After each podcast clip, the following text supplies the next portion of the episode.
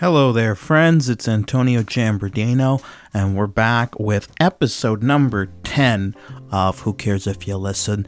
Uh, it's a big milestone for me 10 episodes, 10 weeks of putting out this podcast, just because I always had a problem with stick to itiveness, and this is something that I have stuck to, at least for 10 episodes. And we'll see if we can get to another 10 more before, uh, you know, fatigue and self doubt kick in. Uh, I've been having fun at it, and this week I got to sit down and chat with my good friend Ari Black. Ari was one of the people that allowed my unpaid amateur comedy stand up career to really flourish. Um, he's a great guy. He's led a very interesting life, and I got to talk to him about his semi nomadic lifestyle, um, his creative endeavors, and our head to head matchup in fantasy football this week. He was very easy to talk to. It took a lot of editing just because of the software that I'm using constantly, causing me to pull my hair out, and that's why we're a little late again this week. But again, I doubt you've been waiting on the edge of your seat for this episode to drop. So, with that in mind, who cares if you listen?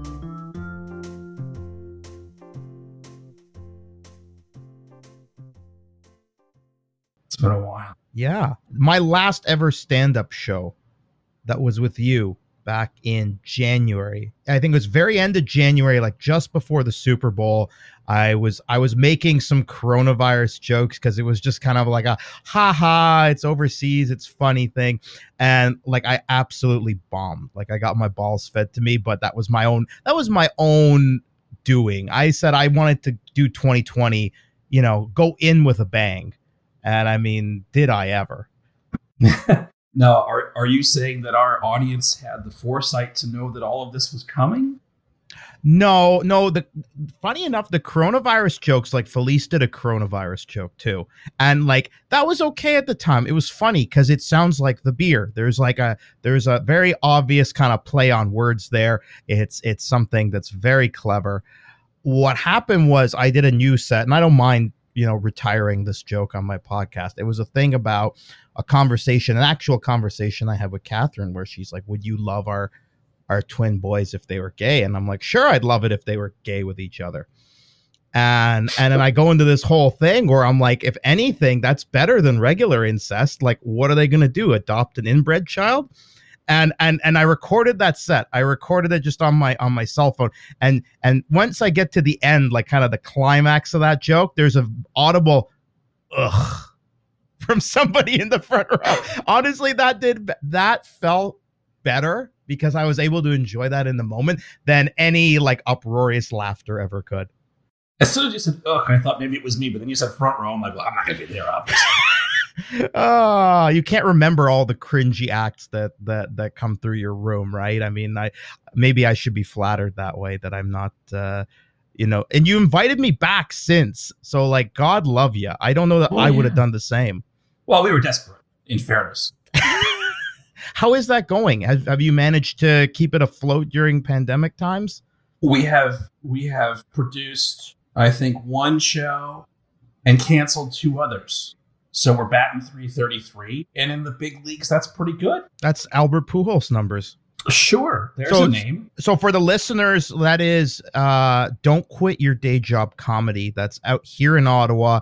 Right now you're you're residencing at in Rockcliffe Park at the what what is the name of the place? The in the park, the third tree just past the urinals. And it's an outdoor show now? No.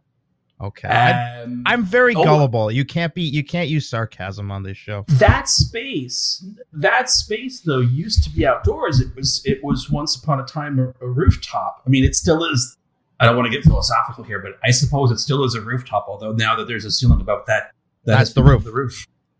Uh, it, it, once upon a time was a, a rooftop patio. They closed it in, so we could have it in its previous rendition called it an outdoor space and it could have been, you know, vid friendly.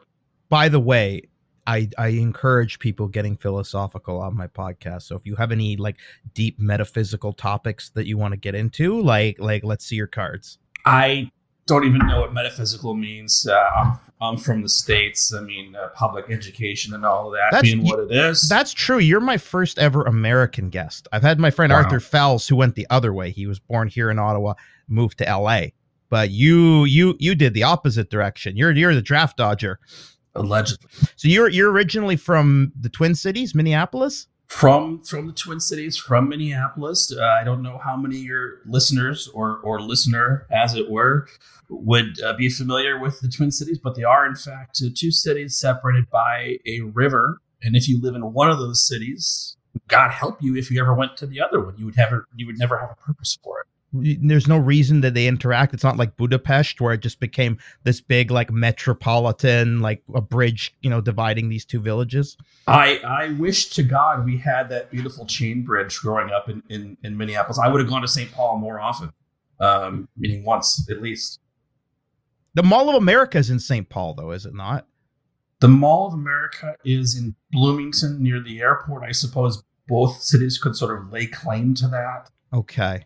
Yeah. I once upon a time I dated a girl from Stacy, which is like Chisago County, and so we went up to Minneapolis and and you know I got the sights. We did a Twins game. I got to see the beautiful Metrodome and the Mall of America. I mean that's that's the highlight of uh, of Minneapolis or or St. Paul's. Well, it's it's definitely the highlight of St. Paul. Okay. I, I can't- uh, now, okay, I was gonna I was gonna ask you the Twins. So you saw the Twins when they were still at the dump. No, no, that was No. their first season at Target Field. But Oh, we okay. but we walked by the Metrodome because the Vikings were still playing there, and I'm like, hey, look at that.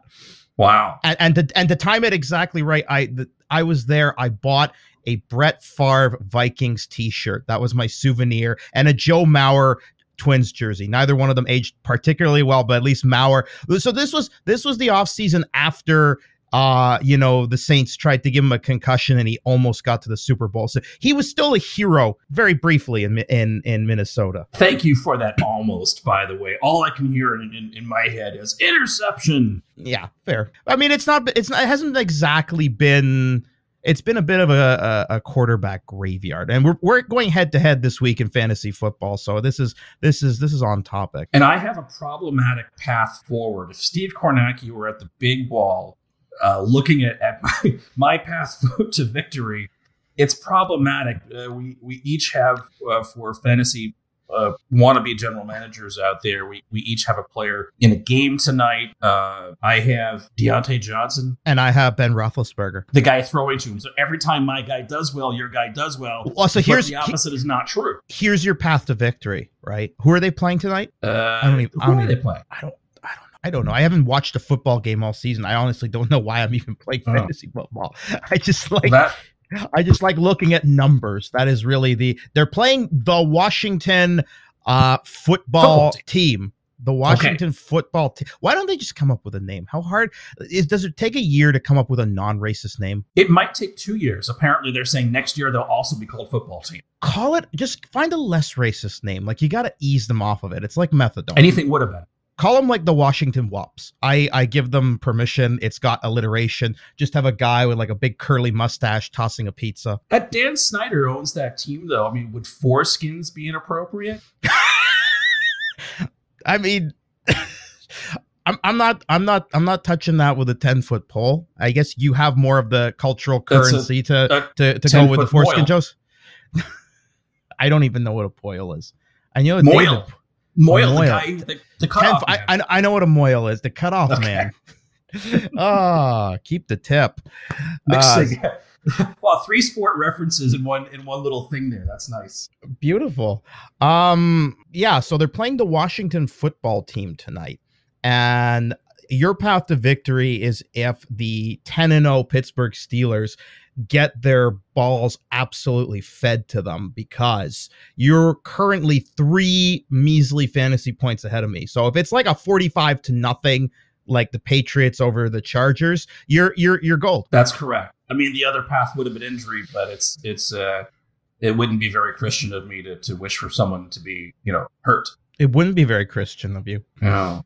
But uh, but Ben Roethlisberger's listed as questionable, and and you know, he survived like a couple of motorcycle accidents and concussion. Apparently, it, this is the great thing about pro athletes. They can have COVID for two and a half days. I did not know that was possible. It's like you got COVID on a Thursday, but you're okay for Sunday. You're fine. It's all the PEDs. They just ward it off. Just take a NyQuil and the salt tablet and just walk it off. There you go. Beautiful.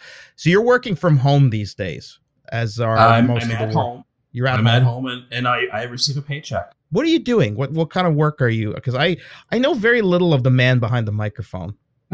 I work for a what has been called a mature startup. I we're we're gliding past the startup phase and uh, nowhere near maturity. So there's that. Do you want to talk about it at all, or is that I can I can talk about it. It's no, it's good. It's an it's an interesting place. It's it's a uh, digital marketing shop is is what it is. And uh, I'm the old man. I'm the old man by 20 years. I think one of them has finally moved into his 30s. Yeah. But when I when I came on board, I was you know I was in late 40s um, in a early to mid 20s crowd. I mean, that's got to be sort of rejuvenating to be in sort of a younger crowd, to be hip and cool. It's why I have TikTok on my phone. What is that? It's like it's like YouTube, but for people with ADHD. Ah, There. Done. I could do that. We, I've never great. had that on my phone. I, I still I do have Snapchat on my phone. Yeah, no, I mean Snapchat. I have a couple of friends that are really into Snapchat. I never understood. I any photo I take, no matter how lascivious or in poor taste or you know out of context, I want it to last forever. There's never been anything where it's like burn after reading. If I have that, I shouldn't be taking that picture. And you haven't had the, the compulsion to say put uh, dog ears or a pig snout on. You can do you can do that on Instagram. I can I can put it on myself. But again, I mean the whole thing with Snapchat is like, oh, I want to show this teehee. I don't want anyone to find out about it. It was just such a stupid way of operating. Everything on the internet is there forever. Forever. It, it hasn't been cool since that congressman did it. What was that, 10 years ago? Did, did he have a Snapchat? Anthony Weiner was it or one of those? Wiener, of course, the aptly named Weiner. Well, when he came back to life during the last presidential election, they had the the New York Post called it Dicky Leaks, which was, I mean, as far as puns go, that's right at the top of it. Uh, the Post, that paragon of journalism. So, so you're an American, my first ever American guest, the I first won't ever, take offense to that. the first ever guest who could vote in the U.S. election. Like everybody has an opinion on on American politics, and but uh, but very few of them actually matter. Like my opinion is is is decidedly irrelevant. Yours, uh, you were, I guess, eligible to vote in a swing state, maybe. I was eligible to vote in a state. Uh, the state was Washington. Now so my I'm imagining what all matters. I'm imagining with all the tech startups and Microsoft and everything, that's a blue state, right? That is a solid blue. Uh, The he is now retired, but the the representative, the member of Congress from the district I vote in was I don't know that he called himself a socialist uh, for the longest time, but he essentially was before Bernie made that cool. Yeah. You guys are a little late to the party. Like I Mhm. think, you know, socialism was was all the rage back in like 1895, like, you know, Emile Zola writing some books and things like that and it's like eh, now all of a sudden it's become hip and trendy. Like I'm waiting for uh, you know, ragtime music to come around again. I could see AOC in a in a TikTok video with ragtime music. Doing some Scott Joplin, I'd watch that. Of course. So what was what was the inspiration for you to come to Canada originally? Because you're you're kind of a semi-nomadic creature, if I can say that. This is this is true. I couldn't get enough of winter, having grown up in Minnesota. Uh, I moved here from sunny San Diego, though, so that's weird. I, I know people who went from Ottawa to the Bay Area. I haven't seen anyone do it vice versa. Yeah, and and your and your buddy uh, Arthur was it who went to L.A. He went to LA. Actually, he's in San Francisco now, so that's Okay. almost that's almost the same way. And then I have another friend who uh, he was an engineer on the O Train project over here, the Phase Two, and then from that he got headhunted to work on the BART, and now he's living in Oakland and uh, you know soaking up the the Bay Area over there. This is great. So they're going to make San Francisco and Oakland uh, equally inoperable and, and shut down in terms of transit as, as Ottawa is. That's lovely. this is the long-term GOP strategy. You know, forget about 2020. We're we're just going to make all the trains run not on time. The anti Mussolini. Absolutely. That's often how I refer to Trump as the anti-Mussolini. There it is. I don't even know what that means. So so Canada, you came here from San Diego. You said, Yes. you know, fuck all of this sunshine and uh and you know, cosmopolitan lifestyle. I want to go to Ottawa because that that famous cosmopolitan lifestyle of of sunny San Diego. That's that's correct. It was the year was two, it was 2020 jumbled up 2002 20, 2002. Okay. What did we used to call it back in the day? And uh, I was married to a Canadian girl. It had, it had Mhm. already been a few years, and we she we moved back. She moved. I mean, we moved. It was moving back for her. It was moving here for me. She did it for love. That's that's what it comes down to. Well, to. that, let's not let's not get ahead of ourselves. That's uh, marriage. Okay. Yeah, sure. The- yeah. Don't put the cart before the horse. I understand. No, fair. So you've been here 18 years, but but in in the ensuing years there was a there was a coming and then there was a going and then there was a coming again and and a going again or do I have Well- the trajectory right? Yeah, it's always it's always hard to tell. I've I've been around, and even prior to that, I I had been uh, I'd been around in the states quite a bit. Uh, experienced, uh, I guess, the best and worst of everything: New York and L.A. and, and a few places in between. What what inspires that? I mean, I'm I'm a very much a homebody and not even pre-COVID. Like I've kind of stayed in the same concentric part of town where I grew up in for 34 years now. But like what what motivates someone to kind of go cross country, go to a new town, you know, pull up their roots? This is this is a good question. Oh, you really you really do want to get philosophical in this thing, don't you? I, I don't lie. I had the bug. I had the travel bug from from when I was little. My my parents were ridiculously old for the time. Apparently, it's a, it's a normal thing now, but at the time, so my and my dad had always had a dream of retiring early. So he was he was basically a lazy bum, as his dad called him, from the time I can I can remember. But that also meant that we we traveled a lot, and although we had the same home home base for ever since I can remember, we we did live or or take extended stays in a, in a number of places uh, over the years. And so I guess having that, yeah, that travel bug. I mean, I've at, at some point, I don't know, I don't know if I had the goal of of visiting all the countries in the world. I, I think I had a round number like a hundred in my head that I would get to. I got to come up a little bit short of that, but Wow. but I, I got pretty. I mean, off the top of your head, ballpark, how many countries you've been to? yeah, it depends what you call a country, but it's it's probably Amazing. seventies or eighties. So so I mean that's you know I've been to been to three, counting Canada. So Hungary. What's the third? my my mo- my mother's family's Hungarian. course. uh, it was the summer of 2002. It's that's the summer of people, you know, making these large treks. And we spent my mother, my grandmother. We met up with my aunt who lives there, and we went around for two weeks, kind of exploring relatives and you know the countryside and uh, doing all of the touristy shit. Eh, It was fun. I mean, you know, it, Toronto to Budapest is not a pleasant flight for someone who is airplane averse to begin with. But you know, if if I was forced to do another vacation like that, I would do it. I wouldn't go kicking and screaming. But but I I don't necessarily seek out that kind of experience. It sounds like you, in order to get to like seventy some odd countries, you seek that out. That's a part of you. It is, and, and I had I had a pretty good streak for for a while there. I think the years from 2000 to 2010 were, were the, the bulk of it. So for me, that not to date myself, but that would have been my Okay. 30s. Which it's a weird thing, money wise and career wise. It's not the typical time to travel in terms You do it in your 20s time to do usually. But yeah, either either you do it in like your 20s or like your 50s or 60s, and and sort of. But the your 30s and 40s, it turns out, if you can swing it, is at least was for me a great time to go because you can you can appreciate it. You're at a level of maturity if you, especially if you're going to a place like Europe, Asia as well, experiencing these cultures, going to museums, dining out. I was not a foodie in my 20s, but being a foodie in my 30s and 40s, and going to Europe in particular was great. And so we just made it a point of spending all of our free time. And when I wasn't, you know, when we weren't traveling, I was I was planning travel or booking travel. I'm one of those Uber planner types, not Uber. Yeah, like over vehicles. The, yeah, the German word. Yeah. Over. But see, I, I couldn't even use an English but it's interesting. It's it, it well, it's interesting how the German snob. word doesn't translate perfectly because Uber is over. If you said you were an over planner, I'm picturing this like really annoying, like you know, compulsive, neurotic guy who's got like you know push pins on a map and he's got his Frommer's guide, and I don't want to hang out with him on a vacation. But Is that bad? an Uber planner, that's just like you know, he's like a savant of of of vacationing. He knows all the good spots. Yeah. That's right. What was that movie? Euro Trip. Oh, yeah. There was the, and there was there was there was an, an, an overplanner. Yes. Right. Yes. And then I think he ended up getting high off absinthe in the red light district in the Netherlands or something like that. I, I remember seeing that movie years and years ago. Um Yeah. I think it came out around the same time as Passion of the Christ. I don't know why I know that. It's just it's sort of a fun fact. and they're so similar.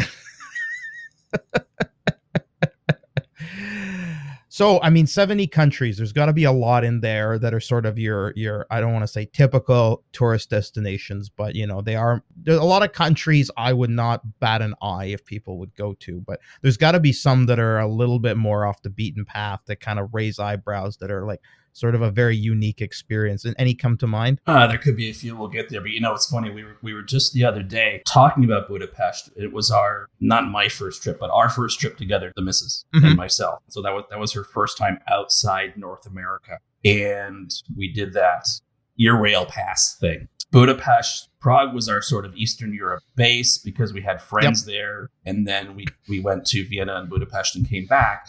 I apparently was not as, enough of an Uber planner at that point in 2000 because we went on a national holiday. What would it be? What, what's the national holiday in March? Ooh, I was gonna say their na- their, their Does that ring a national feast day is Saint Stephen's Day, and that's in that's in August. In March, I ha- I have Yeah. absolutely I I couldn't tell you. I'd have to ask my aunt. She occasionally listens to this uh this podcast as uh you know. Well, if you happen to be listening and you know the holiday in March, that's that's the time we were there. So more or less everything was shut down and it was snowing. Now, if you're from Ottawa and you're you're in Budapest in March and it's snowing, it's not a big deal. If you're living in San Diego at the time and you wake up in your you know, balcony room at the Hotel Gellert and you look across the river and you see the, the bridges and everything is is this this beautiful snow wonderland. It, it's I stayed at the Hotel Gellert. I right on the top of the hill. I love that. It had the spa inside. I was Yeah. all about the spa. I love getting my my schwitz on wherever I go and travel. You have to. And an interesting fact: Saint Gellert, he was a a Roman priest who tried to convert the pagans of the village of Buda, who uh, who uh, were you know decidedly pagan, and they didn't take too kindly to his message, and they stuffed him in a wine barrel and rolled him down his eponymous hill, where he died at the bottom. And Saint Stephen, king of Hungary, was so moved by his religious zeal that he converted to Christianity and then slaughtered all the pagans as retribution. So yeah, Fun fun, fact. fun, fun fact.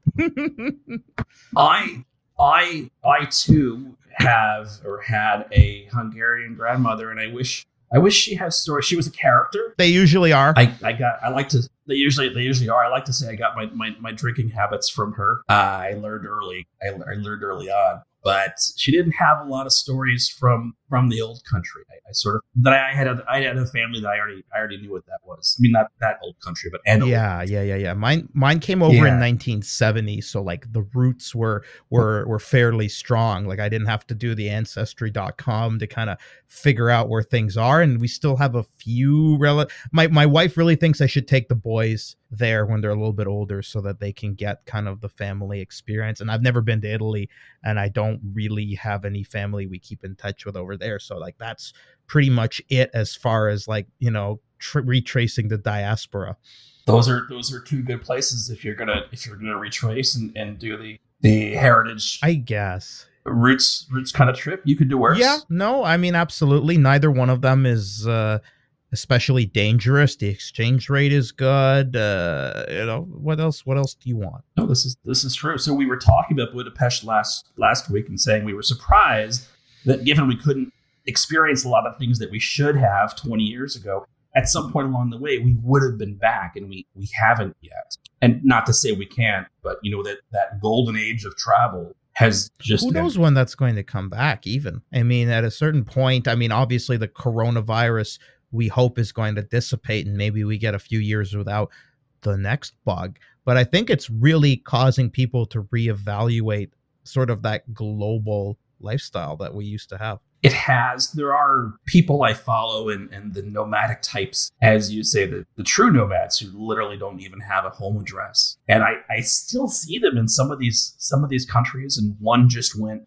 from they had been in the philippines for for uh, when COVID really cranked up in March, and then they were there for a few more months, and then moved on to Mexico. That's a that's a great lifestyle for them. I just Yeah, you, like you have you and I. you have to be a little cavalier though i mean at a certain point if there's like especially during the age of covid like i knew some people that were s- snowbirds that lived in mexico seven months out of the year came back to canada because lo and behold we have a little bit better health care over here i don't know that i'd want to be in mexico during a, a viral outbreak I don't see it personally. I don't. I don't. I don't get it. And I have this. I guess I had this fantasy about you know is would there have been a country this winter? Obviously, it's not now. We know, but even back in the summer, was there going to be a country this winter, a, a warm place we could get to? Cuba, Mexico, is sort of a toss up. It's neither. Obviously, is the answer Sure. for most of us who enjoy travel. Yeah, no, it's it's not going to happen. It's not just the 14 day quarantine that you got to do on the way back. I mean, if you're working from home, that's the least of your worries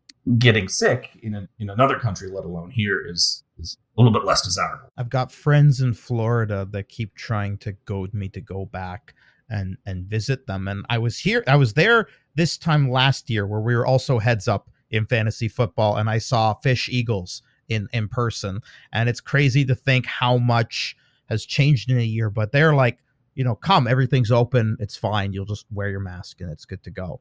And I mean, obviously, you do you. It's a different mentality. It's a different lifestyle but like that kind of it, it freaks me the hell out but then in theory if if if anything i understand about epidemiology is true it should mean that like they'll be over it a lot sooner just in the most horrific worst possible way Florida, of all places, I, I mean, Florida used to be the place that you know you sent your parents to go die. it still is it, it still is, and now it's just sooner. It's the express version of that. they they had to get on the fast track the, the Disney version of that is, is that right? No line, step on up, COVID. get your what do- what do they call that i remember that when i was there with a kid it's like the the like the the mouse pass or something where you you've already spent Fast pass, is it? yeah, not? fast pass. Yeah, you've already spent six hundred dollars to get in the park. Like, what's another two hundred on top of that? Uh, You don't appreciate that when you don't work and you're just a little kid and you want to go see Mickey and go on the rides and shit. But like, just thinking back now, like, not even adjusting for inflation, it was something like five hundred dollars a person to go to see Epcot and Universal Studios and Disneyland, all in like a in a two or three day uh, excursion. And I'm thinking now, plus inflation, plus exchange like you're probably if i take my two boys and my wife that's probably like a good four grand just in just in like accommodation and and and like you could do vegas for that You could actually do Europe. Oh sure as long as you don't eat Yeah. as long as you don't eat out too much you can you could do europe very nicely that way you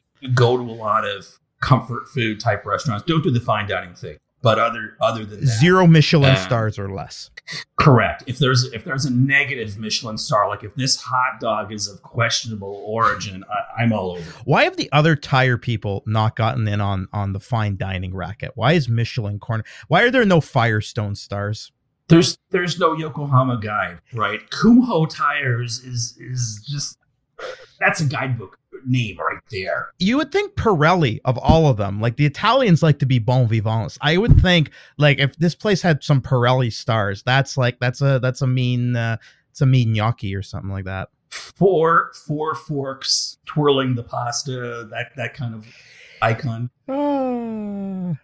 You're a funny guy, Ari. I I'm really glad that you you agreed to come on my podcast and do this. How did you get into stand up originally? I, I walked in. They, they they let me in. Where? How? I was doing shtick in Toastmasters. I was I was doing public speaking. So what is I I have a couple of friends that have told me about Toastmasters and as far as I can tell it's just people that are learning how to do public speaking and kind of you know project their voice and is that is that kind of the idea? It's it's two kinds of people. It's it's I'm gonna generalize here. It's two types.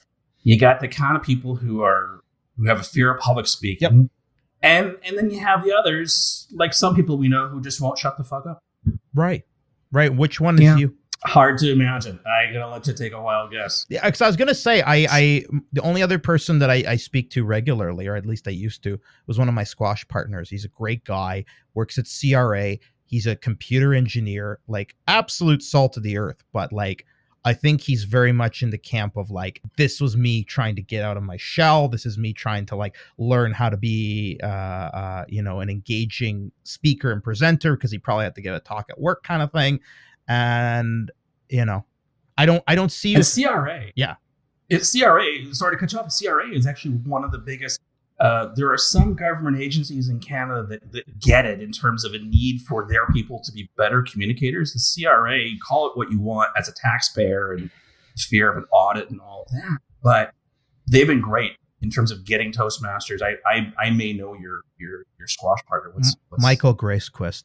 I don't offhand, but I'm sure we know people in common. And I, I, may have visited his club at some point. I usually go on the speaking tour and, and see different clubs. I'll ask him. I I've tried to email him a few times. We had a little bit of correspondence because he's not a social media guy and it's kind of sad when you don't have someone on like facebook or twitter it's almost like it's almost like you know the guy who lives out on the rural route like a like a hermit and and it, which isn't which isn't the case but it, it kind of feels like you know you have to make this real decided effort to communicate with them and and so i tried to keep in touch with them because i'm not going to see him playing squash anytime soon. There's not a chance in hell that I'm going to be doing that till I got a shot in the arm. So, but I, you know, I'll I'll ask him if he knows you. He might. Yeah, cool. So Toastmasters. So so, so you're really involved yeah. in that. I, I was. I haven't been so much the last the last few years. I've been so day job focused. Honestly, any any free time I have is comedy, and so I kind of shifted from Toastmasters to to comedy. But it, what it is, I started it back in grad school. I didn't start. It's not like I founded Toastmasters, but I I began my Toastmasters journey back in grad school. And even before that, a friend of mine was telling me he this is 1994 to put a, a sort of timestamp on it. He was at a Toastmasters meeting, which met his club met in a church. So right away, I'm fascinated. They're in a church. This is in the Bay Area, and he's telling me about this thing that they do, which I later find out is called table topics. And it's you have two minutes to speak on a topic that they give you. And the topic that they gave him in a church was the, the topic was howard stern. And he right. had the pro side. He had to he had to defend howard stern and the free speech and all that. And you know his right to say fuck and why the fcc would find in a church. Maybe it's an american yeah. thing. I it doesn't that doesn't scare me that much no, but I, I, loved I yeah, I loved the idea of that. And so I joined I joined when I was in grad school and, and then in another grad school because the first one wouldn't have me for longer long enough to get the degree, it turns out. And I had a great time with what, it. What was it? Years. What was what were you studying over there? Uh, business, apparently, allegedly. Alleged business. I have an MBA. I, I, I most people would uh, frown on that sort of thing nowadays, but you don't you um, don't strike me as the MBA type. You're not sitting here with the banker's shirt telling me about maximizing profits. Yeah, so I went I went to this this the second place uh, the place I graduated from where they gave me that piece of paper is is more nobody can see the shirt that I'm wearing, but it it, it, it it's more aligned with the the Hawaiian shirt. It was called Thunderbird. It's no longer in business. It's part of it's now part of Arizona State University. Okay. And people ask when, when USC plays them in football, who do I cheer for? I'm like, I fucking care about ASU. I'm a, I'm an SC guy. I um, yeah, and that's a shame that I don't have a video podcast because that is a lovely. It's black with like some kind of gray palm trees on it. You've got got some flat. You're you're like you're like the whiter Gabriel Iglesias. I, it's it's wonderful. I love it. You right? That's I, great. I, his his his wardrobe. Now I'm not a huge VW bus guy, although I'm learning to appreciate it more. But they those those tacos tacos con todo when they, they do with the the episode where they're actually cooking in front of his whole fleet of VW bandwagon bus things is is is amazing. So I, I'm at this grad school that's kind of aligned with that. Um, and uh, it was an international business program. People from all over the world. It was it was a it was a heck of a lot of fun. And uh, in Arizona, which is now a blue state, I don't know for how long, but go figure. so I got into Toastmasters there. It was a it was a, it was a fun time, and and then ever since most of the time I've been in Ottawa, I've been I've been involved in Toastmasters as well because it's the winter and you got to get out and do something, right? Especially when you're married, the missus got you got to get out of the house. Sure. There's no option. Got to so get away from the kids. They would, yeah, they would have me, and, and so I, I I paid my dues and joined a couple of clubs and gave speeches, and I I obviously was that guy who just wouldn't shut the fuck up about it. And then eventually I found myself at conferences sharing, you know, this this conference or this portion of the day or doing that or whatever. And so you're doing shtick to warm up the crowd, if nothing else. I did humorous speeches as well. Toastmasters has four, I think four contests that they do, and one is the international speech contest where you can actually go all the way to where the world championships are held. I never got past our our district, but I did compete in the humorous speech contest. The the two worlds are are weird because speaking and comedy aren't there's there's some overlap. The Venn diagram is kind of like I guess the Mastercard logo. There's a little bit of overlap, Mhm. but there's not a ton. And if you go into comedy as a speaker and you have it all prepared and it's all structured, you know the audience has heard speeches before Of course. and they didn't it turns out they did not come to that basement slash dark smelly sticky establishment to hear a fucking speech I they're, they're a Toastmasters. They came to hear a speech, did they not? they are toastmasters they they they, they that's why that's why they're there in the middle of the day at the church Right. At the at the club they're they're there for something else and so you have to you have to relearn your game all over again Well, what- so, so, what- actually so what's the difference between doing like a tight six and doing a speech? The only real similarity is knowing where six minutes is, knowing where your mark is, and never never overstay your welcome. That's that's the big similarity, and the, the, the differences are all like if the audience can, they know. You mentioned Fluffy, right? If you see Fluffy in concert in Phoenix, and then you see him a week later in Houston, yeah, the the what's the what's the how many cliches can we can we mix in this? The the uh, the bloom is what is it? the what what the dew is off the bloom and the rose. What what's the what's the metaphor? I, I don't know flowers, but that sounds pretty good to me. Yeah, the, the little bit of the magic is is gone when you see that comic the second time, or even if you just go to the Late Show, Yeah. right? And you see and you see you see her or him for for the, second time, and you see the the same act, and you go, oh, that's okay. Now I know that's prepared. But there's something, and maybe it's alcohol more than anything. And that that first time around, when you hear a comic up there, you know there's some preparation that goes into it. Obviously, with some comics more than others, but it it should have a natural flow. Right. I did. I, I I hear what you're saying. Like I went to see Gabriel Iglesias actually when he was here in Ottawa. My it was like Yeah. the only stand up show I think I could bring my mom to. So that was kind of like what we did. I bought him at full price, and then the son of a bitch put him on Groupon for like ninety percent off. I guess they wanted to kind of pad the seats over there. But like there was the stuff from the Netflix special that I had already heard before, and it's kind of like it's exactly that. I know where the timing is. It's not as organic. Like your little asides are actually like scripted, even though it seems very effortless. But then there's like those little bits in between where it's like, oh, I haven't heard that one before, and then it's got it's got that. So I mean, there are some comedians that really do a very prescriptive speech style comedy. I'm thinking specifically like a like a John Oliver or like Rowan Atkinson did a couple where he was like a university lecturer, but that maybe isn't necessarily a club comic. I think that's a very unique environment. Yeah, and when you said there are some who do the prescription, I'm I'm thinking Brits because that is more their their thing. Right? Yeah. I can't think of an Yeah. American. I think I think uh, Jason Alexander did that a little bit because he said, you know, he wanted to cash in on his time on Seinfeld. He wanted to get on stage, but he was never he was never a stand-up guy. He was like a I think his background was like Broadway or something like that. So Indeed. so so he decided to go that route. Michael Richards decided to try stand-up. And uh and then YouTube, yeah, how's he doing these days? I haven't I haven't heard of him since uh the incident. yeah, the the incident that I don't want to get into on my podcast. That's a shame. So interesting though, we were we were in just before all this blew up back in February. We were, we were in LA and we, we went to a few clubs and we did. I'm thinking about this. We saw. I, I'm gonna say girl. Sh- She's probably my. We saw a woman in two different clubs, two different audiences, two different settings. When you see that person in the midst of a, a, whole lineup and you see their their arc, if you want to call it that, or how they react to that room and that audience, and that lineup that they're in. We were at the Laugh Factory. It's the first night we saw her, and a couple nights later, we were there seeing Jeff Garlin was the headline. Wow. And yeah, and that was already let down after we had the Laugh Factory. At the last we saw we were there to see Russell Peters, who was a headliner, and then it was just sort of a Tuesday night fun thing. In the middle of it, uh, they brought up Chris Tucker. As, It was a fun as a night cameo, that's that's amazing. as a as a cameo, and then Donnell Rawlings was in that lineup as well. So that was a, that was a fun. they night. were they were yeah, opening Chris- for Russell Peters. Right? Unbelievable. Like I remember when he was just like the guy with like CTV comedy now, and it's just like he's completely blown up. CTV comedy now, so he was on parallel with uh, Awafik Nasrallah, for example. Right. And so like how does how does one trajectory like I some of my favorite comics I watched like their CTV comedy now specials. They're amazing. And it's just like how some of them blow up and become international superstars.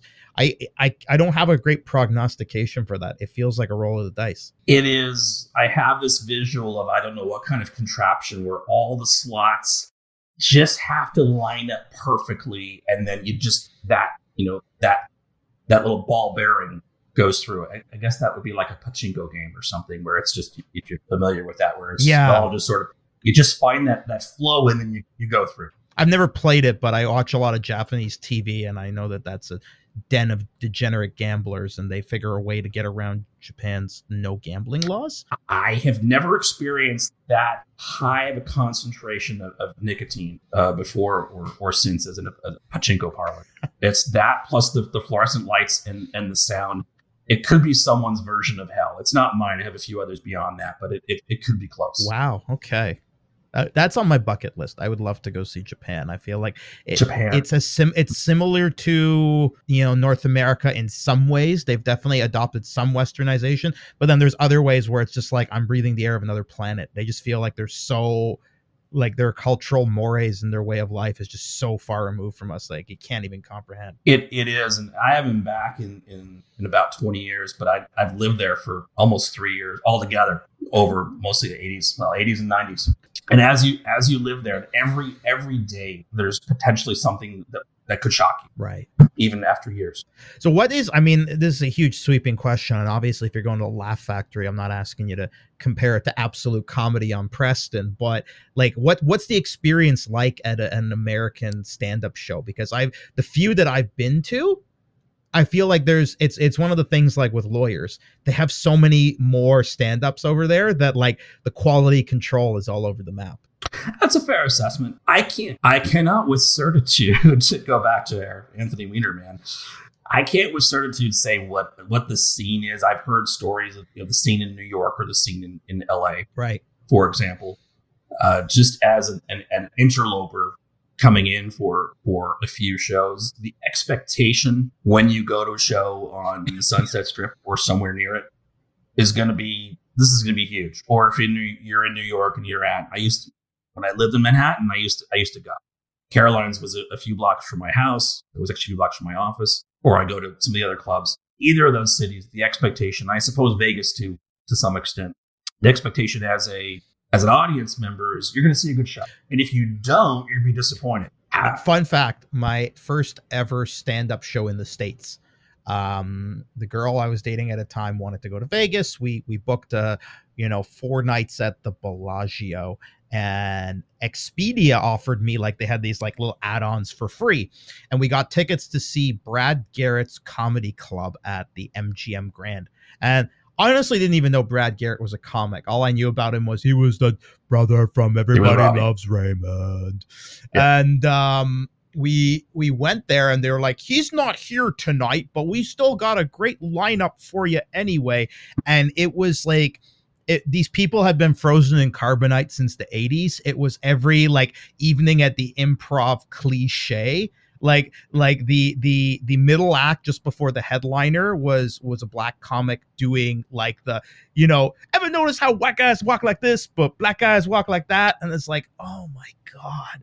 And and and at one point there's there's there's a woman in the front row who who is asian you know you can tell by looking at her and he says hey yo asian lady y'all drive a honda civic and and and it was just i i by the time the headliner got up it was like we just had about a good 55 minutes of cringe. And finally i said you know what? I think we could have more fun on the strip. And that is the one and only time you know i've done some dicey open mic rooms. That is the one and only time i did not stay to the end of a show. I'm like Wow, i'm good.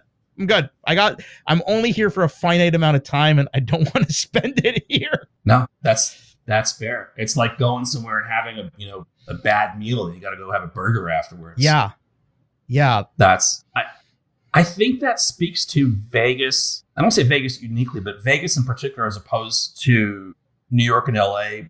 There's more of a middle America crowd, and, and the parallel I draw to Vegas comedy is seeing comics on cruise ships. They're doing that. It's that same audience, and they're, they're doing that same shtick.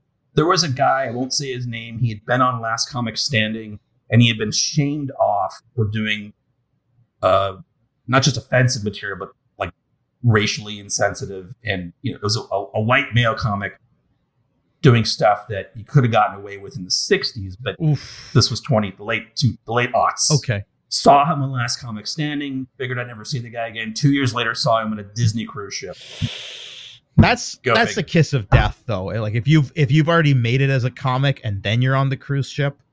Like I listen, I Yeah. listened to Bill Burr and he said he did one and it's just he tanked his first show and then had to do like five more for the exact same crowd because you're not going to port anytime soon. That's right. I, I heard that episode. He was talking about that, and I'm imagining him not just doing you know doing his act for the same crowd, but you run into them on the Lido deck. Yeah. Ugh. I, I I've never known any comics who've done cruise ships. I had, I mean, in a previous life, I did music, and I know musicians that would do it, and it was just, you know, just keep a tight beat, just you know, keep doing your thing. You're basically just there to be Muzak and get your paycheck and go home.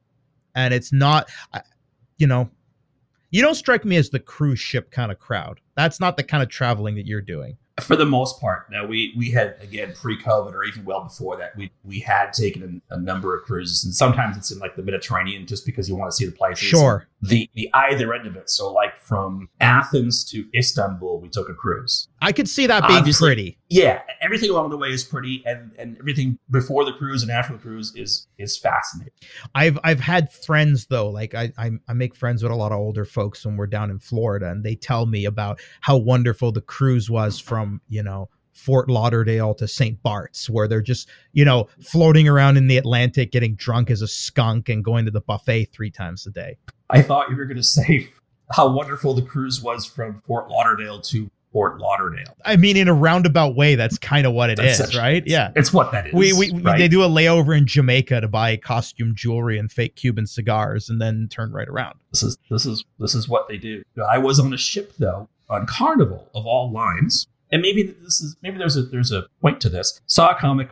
Uh, God rest his soul. I, I- found out recently that he, he passed away. Oh, he was in, saw him in the theater and he did a he did a he did a yeoman's effort given the room and, and the audience and all that but then he he had a blue show at midnight in a lounge and it was it was amazing it was so much fun being in that audience just two two different rooms two different audiences two different times a day no kids you know et cetera et cetera wait, there were Also, kids at a made out of- stand-up show. in the in the theater there were so it has to be Oh, clean exactly. but in the lounge not so much Like I don't think I don't think the- Jeff Dunham could pull that off, and he's got Muppets. correct That is a horror. Well, anyway, I mean, I, I I tip my hat to clean comics. I feel like if you can do a set like a guy like a Jim Gaffigan, who like you know that's a PG thirteen for the most part, and yet it's still funny. I feel like there's just so much.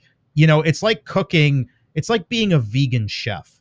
It's like you've you've restricted yourself so much and it's like you still manage to make magic i mean that that's a testimony to your your your your your brand it's a good analogy, vegan chef. And yet, if you find the right niche and the right people and market yourself the right way, you're going to have a lot of vegans, you know, dining off your food. And there's a lot of clean comics, especially the ones who who figure out the path to corporate gigs. Yeah.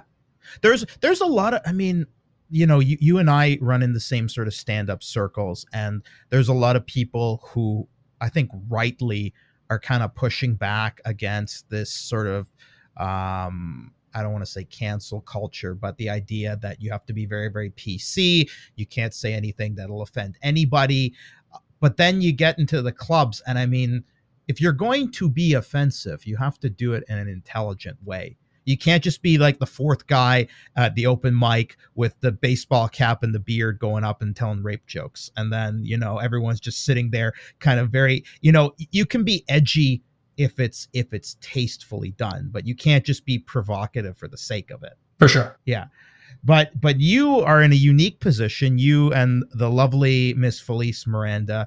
You you're not only a stand up, but you you're an impresario of of stand up comedy. How did you how did you get into that? I feel like that's a big transition. I wouldn't be I wouldn't be brave enough to start my own room. We we did it the opposite direction. So we that's how we started. You started the room before you started stand up. Yeah. So we were we were we both come from Toastmasters. We were both in Toastmasters at the time, or maybe Felice had already retired from that. And we had this idea. It was 2012. It was right around this time, eight years ago, 2012. And we talked about it and said, well, how do you how do you get into a club and how do you do this? Well, you know, Felice knows a lot of people. She's a realtor. She can fill a room. Now, over the years, th- those same people don't always come back to the every show. Right. But early on, it was it was not hard for us to to get audiences. I don't remember if you were with us when we were at the Brass Monkey or did you join us when we were at the other place down down. Funny thing, Catherine came to watch my show. The first one I did with you was at the Brass Monkey. I think we had done, we had just done Absolute together. That's how we met. Yeah. She came to see me at the Brass Monkey. Then when I started my articles, she came to see me at Greenfields out in Barrhaven. That's right. and I've been hitting on her for like three years straight at law school, and that was that was what did it. That is, she she she'd seen enough. She decided she wanted to to sign up for that. It's uh, July twentieth, two thousand fourteen. That was you know, don't quit your day job. Friday night at or Thursday night at Greenfields, and uh, the rest was history. I mean, you know, two kids and you know three two years of marriage later, right? That's amazing. Uh, yeah, all because of you. It's entirely yours and Felice's fault. Uh, we'll, we'll put- we'll put it more on Felice. okay, fair enough. But one of the magic things about it, like the Brass Monkey was an interesting kind of venue because one of the hardest parts of doing the amateur room is getting those regular patrons that are coming to watch your show and not yell at the barkeep to put on UFC or play their fucking billiards, right?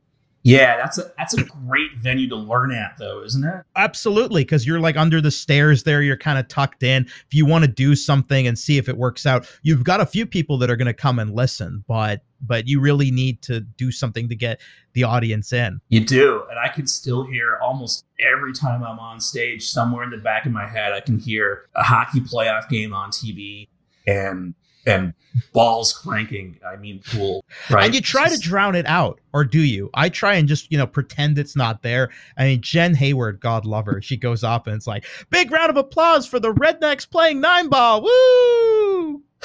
this is this is the thing as a as a comic too, and she's a successful one. Is you, you either either tune it out hundred percent, or if it's somewhere in your head, then go with it. I think that's that's the call that she's making, and people like her who are successful with it. I was at a so the, the competition night I did at, at Yucks this year. We were you know we were behind glass, and eight of us ignored Like it. a stripper. yeah, like I was gonna say phone booth, but what would your generation know what that is? I've seen them before. You- this is yeah. last last week I talked to Kareem Assad and we talked about the decline of payphones and how when I worked at Bell, they did a study and the only ones that are profitable are used by pimps and drug dealers. so. There's always gonna be demand.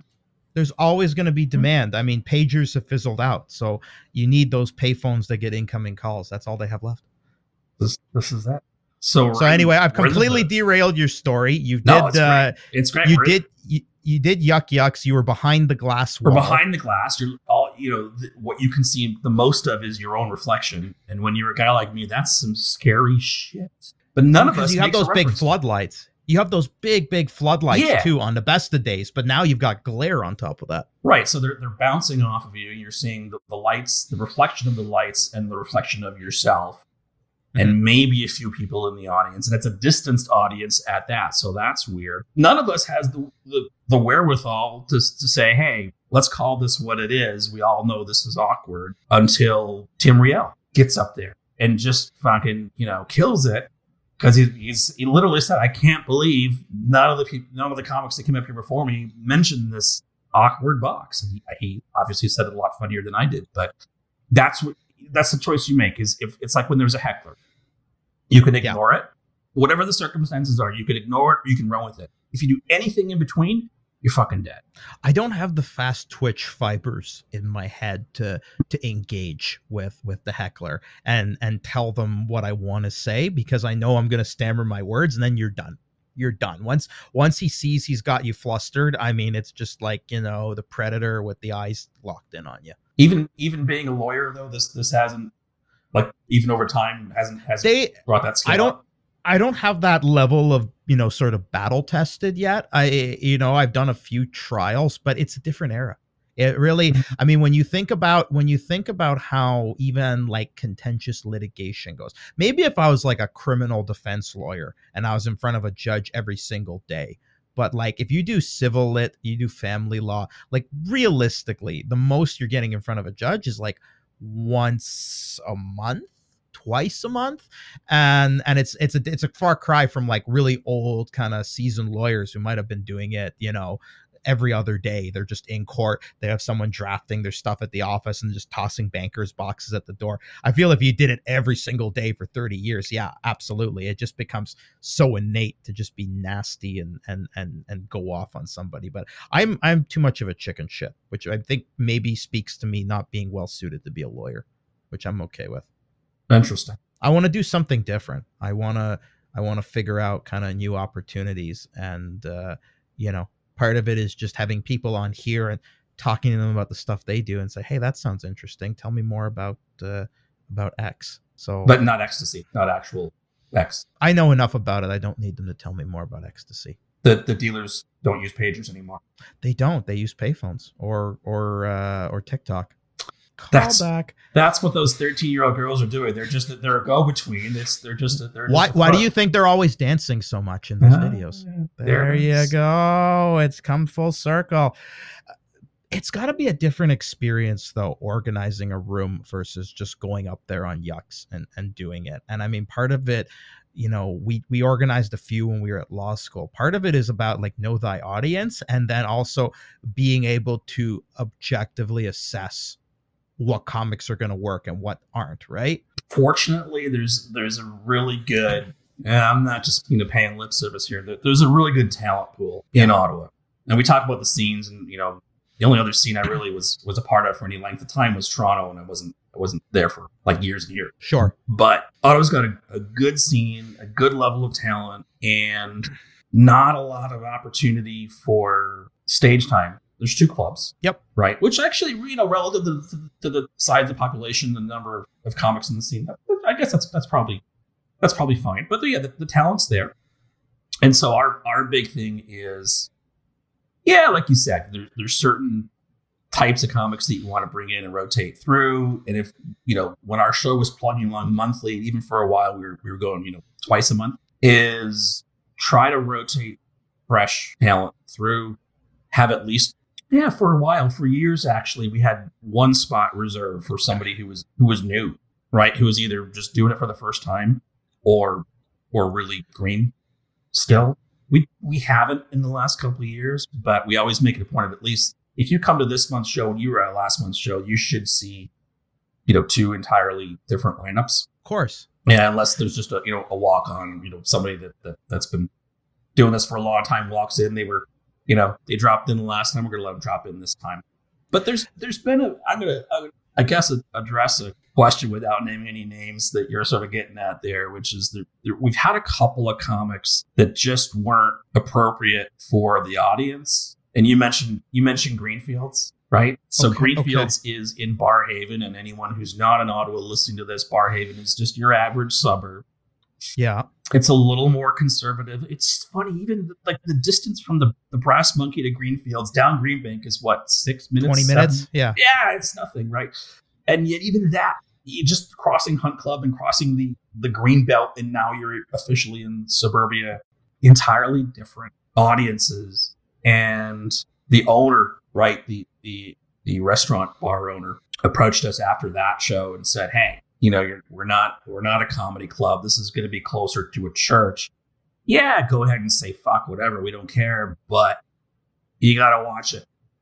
And I don't want to ban that comic. I don't want to be the guy who says, you know, fuck free speech. We're, I just I had a word with him and I and I I know him. At least I thought I knew him well enough where I said, Hey, here's here's the feedback. This is a good opportunity for you to, you know, read the room and come back and, and do it. Guy does the same fucking set two months later. It's like, the hell were you thinking? I actually now I'm I'm genuinely curious who the guy is because I'm, I'm I have a couple of names in my head. Don't you know? I'm not gonna press you on it, but that wasn't even where I was going with this. I guess Ah. what I was what I was going more for is the idea that I've seen you do stand up probably upwards of a dozen times. There are God people there you go. There's a lot of people in in the scene where like I know them, I'm friends with them. I will make a point, you know, pre-COVID, I'll go out and see a couple other shows and it's like after I've seen your your act, your 6 minutes, 10, 15, 20 times. I I know where the punchline's going to be. I I'm not going to be misdirected by anything you say. It's hard for me to objectively gauge whether or not you're you've done a good set whether or not your jokes are funny because i just can't bring myself to laugh at it anymore. There's nothing there's no novelty. There's nothing new to it anymore. You know i i i give you an example. There was like one of these competitions to be on uh, cracking up the capital and i brought a buddy because i wanted to go see lorenzo. I've been you know i've been been telling me about his sets when he was working at the courthouse. I went to go see lorenzo and he did all right. I thought he did pretty good but jen hayward was there and and she ended up winning the competition. My my my non-comic friend that i brought was you know busting his gut thought it was really funny. And i was like okay he's he's my barometer because i've seen jen do her thing like a bajillion times. And so like it's not you know there needs to be that freshness to comedy. So it's it's difficult when you, these are all people presumably that you know that you're booking and you've seen their their stuff a hundred times. So like how do you know how it's going to play out? Obviously the obvious example is if somebody's doing like you know incest jokes or or doing something that's like really really dark and risque that's kind of a persona non grata. But otherwise i mean how do you how do you differentiate? So one of the one of the ways you do it as a as a producer is you know you're, you're in the clubs and you're at you're at other rooms around town. And it, it could be a few different things. I guess maybe the big one is just seeing a comic and maybe you haven't seen before. This is probably you know i, I saw you at, at absolute.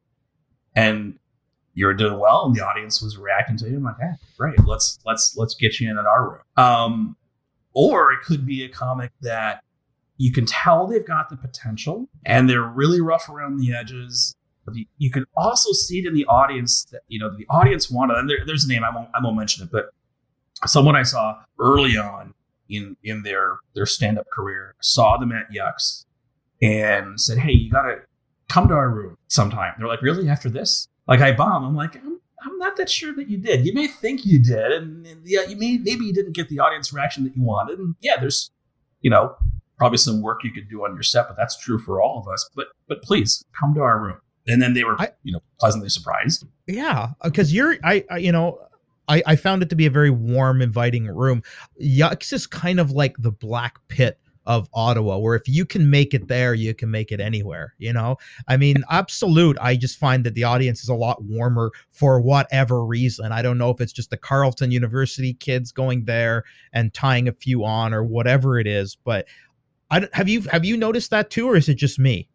Yeah, I don't want to get into a huge thing about comparing the clubs, but but for the most part, there's probably people who are. I think maybe there's more groups that that go to Absolute. Yeah, It could be that, or they're there for dinner and a show, and so you've just had a nice, you know, Italian meal on Preston Street. And you're in a good mood, and you've had some vino, and you're you know you're feeling good. And now you're ready for a show. You're there. You want to laugh. Yeah, I understand you don't want to necessarily compare the rooms, but I think it's it's sort of well established. There's a different culture between the two. Like if you're going to Yucks, you're expecting to see someone who is like a real like Gilbert Gottfried wasn't going to go do absolute comedy. I mean, Right. that's just it's it is what it is. I mean, the tier one headliners are going to go through Yucks, and maybe because of that, if you're doing open mic shows there's there's just that higher expectation and so if you're not bringing a 10 out of 10 you're just going to get your balls fed to you Yeah, it's true. I mean, they're just they're just different rooms. But Yeah. had I seen him at either Yucks or Abs, I would have I would probably have the same reaction. He was just I don't know if it was his first time doing comedy or it was early on for him. But you can, you know, if you if you've you don't even have to be a comic. If you've been in the audience, if you if you've been to a club enough times, if you've seen enough comedy, you can often tell if somebody's got the potential, and you can just say, "Hey, they could be great," or you know what, give them six months, and maybe maybe they're not. Maybe I'm wrong. Um, yeah but I love the opportunity to to give people a, a chance and he's gone on and and and done some some. You know, he's a regular on the scene now. Now that we're, I guess, nine months into our our COVID lifestyle, and you know, this show has been back since what September, October. Yeah, we did a show, and so I think it was September. So what? So what is it? I mean, I, I, I, it sounds like you are a little bit more outgoing than me because I haven't been to a bar, restaurant, grocery store, shopping mall, anything since March, like anything at all. I think I went to a pharmacy once because I needed to get some kind of medication, but otherwise, like, you know, unfortunately, I'm just not going to go to a, a comedy club anymore. What What's it like? I mean, what's the atmosphere like? It's it's weird. It's even weirder than it used to be, right? Because everyone's even if there's 50 people in the audience, and let's say that's their distancing number, right? They, they used to have 125 and now they're down to 50, whatever whatever it is. You're still talking about first of all, there's there's no big groups, so there's there's pairs of people and they're sitting in different places in the room, and there's a lot of distance in between. And the fact that they're there doesn't mean they're 100% comfortable to be there. So they're already there with some trepidation. At least at least some people are. Yeah. Now, thank Christ, there's a screen between you and them. And at, at Yuk Yuk's, they did it really well, and it absolutely they've done the same. Where it's just it's it's it's comprehensive. The, sh- the show that we did that we pulled off that we didn't have to cancel in the summertime at our venue. I'm going to be honest, man. That screen wasn't big enough. I wasn't comfortable, right? And I'm you know I'm on the stage, and at one point I just kind of looked over. I could literally I could look over the screen because it was like a divider and yeah, the stage is a little elevated, but I just I leaned over and I said, "Does anybody think this is working?" Oh God, are you are you scared now, or do you have any any worries about going out, or are you? I mean, I know you're American, so maybe you don't believe in masks and you think it's all just a liberal hoax to get we Joe have Biden built-in COVID resistance, except that we're a million of us are getting it every day. I we went out on Saturday for lunch. It was my, as I said to Jen afterwards, it was the most I had done because we went we went for lunch to a Korean restaurant where we were basically the only people there, nothing in the room. There was another room on the other side where it was like private dining, Right. which for me was great. And then we went to the Christmas market at Lansdowne afterwards. That's the most I've done since October when we were in Toronto for the long Yep. weekend, and then they shut Toronto down. well, It was you. If you see a pattern there, uh, I'll let you do the math. But uh, and the, the day before that, I that Friday I was at the dentist's office. Now the two things that they had, the things they had in common, the dentist and the Korean restaurant, was ventilation. Right. I just and I I had been putting off that dental appointment since the summer, just postponing and postponing, and finally like Ari, you got to come in. And it's good this isn't on video, but I actually chipped this tooth at some point in the summer, so I do need to get Oh. that filled. So I didn't even know I was eating a shawarma. I was so excited about the shawarma, I just chipped a tooth. On a shawarma? How It's- hard was it? It's soft food. I asked the dentist about that. She said, "Well, you probably were grinding your teeth maybe at night or something, and then it, it was just it was fractured and it was ready to go, and it just could have been you know the turnip or the pita or whatever just happened. It was the last the last straw. like when I get like really that. stressed, I have to wear a mouth guard at night just to kind of Yeah. keep keep everything in there. So I'm just any little bit of soft mush can just kind of snap it off and sort of the straw that broke the camel's back. That's frightening. Yeah, I've, I've got one of those too. So the mouth guards, and yeah, you, you keep keep using that. But during But- the day, we're in- not using that. But it's interesting what you said about uh, it's it's it's it's the ventilation is really the big thing, which is why they're saying it's very hard to get it going outdoors, which is why we've had these very publicized protests going on and they don't seem to increase you know have a spike in in cases whereas if you're in a closed space you're in a mall you're in a restaurant you're in a dentist's office like that is key being able to kind of filter these things out Yeah, and so at the dentist's office, they have. I don't know if you've been since the, the pandemic. No, they've got it. no. You wouldn't, right? Why? Why would you? So they have every little bit of space, a gap between your room and the next room. For example, it's all it's all taped up, plastic, whatever. There's a there's a heavy like plastic curtain kind of thing when you walk into the room. There's a there's an air filter, like a huge air filter that uh, and then they have a, a massage feature on the chair. I don't think that has anything to do with COVID. I think it's just supposed to make you feel better about the potential for, for COVID and also the sharp dental instruments. Now, this is going to make you not want to go even more, but a lot of the tools that that made the dental experience more comfortable over the last 10, 20 years than it used to be. They can't use those now. Like So the she- water picks and that kind of thing. yeah, yeah. So she brought out the instruments of torture in that metal case and just started to, to pick away. I didn't even know they they they had that anymore. She Like sort of rel- sort of relics from 19th century dentistry, kind of their pliers and Yeah. their and their needle hook and that. I said, did you go to the muse- the, the war museum and pick that up on the way over? so that's ventilated, which is which is nice. And the, if you go for Korean barbecue, if you've ever been, you have a, a grill, an actual grill with fire at your table, which is impressive. There's a hood right above you, so the air is just being sucked out, and it's it's going wherever it goes. As long as there's no people immediately around you, and we were only a party of two, we were in the same household. I thought we were we were pretty safe.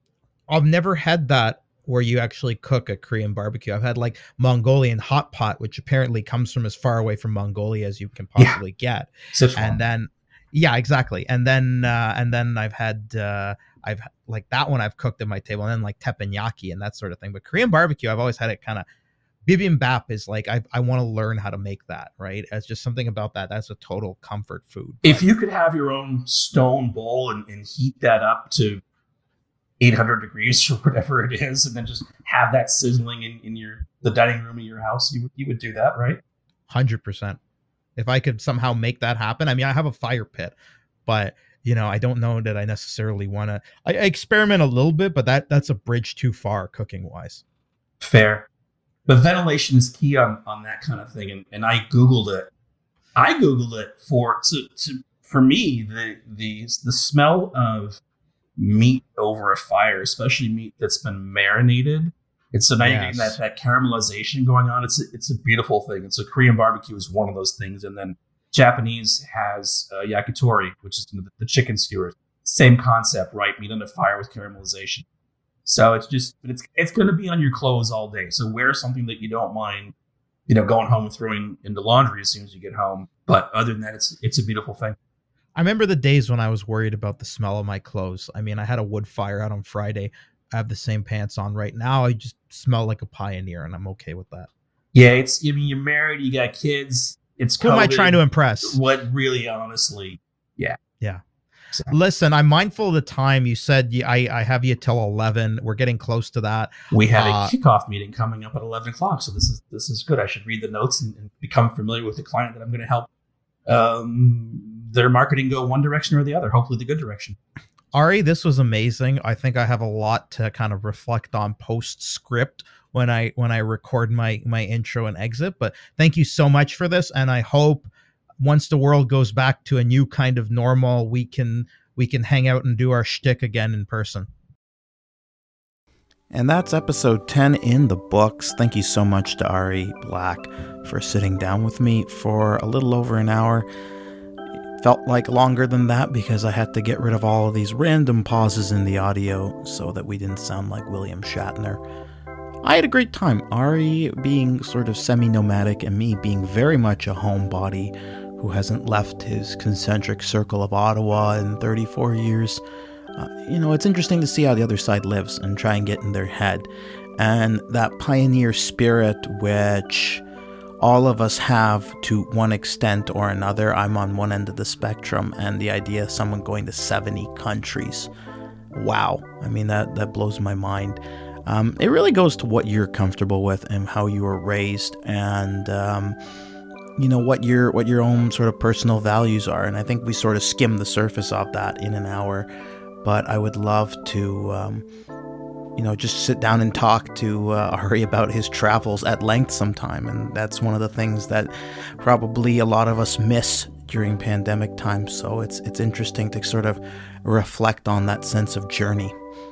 Before I go for this week, I know Who Cares If You Listen is the title, but just the same, I would love to hear from you and have you tell me what you think about the podcast. My email is Antonio Made a Podcast, all one word, at gmail.com. That's Antonio Made a Podcast at gmail.com. I would love to get some feedback on the audio quality, on what you've liked, on what you don't like. Um, Actually, don't tell me what you don't like. I don't need that kind of negativity in my life. But if you want to shower me with sort of uncritical praise, I will gladly accept that. Uh, until next time, thank you so much for listening and take care of yourselves. Who Cares If You Listen is a podcast produced by me, Antonio Jambardino. The opening credits are performed by me and written by me. The closing credits are based on a minuet by Ottorino Respighi and also played by me badly on my Technics KN 1400. If you have any questions, comments, or concerns about this podcast, that's nice.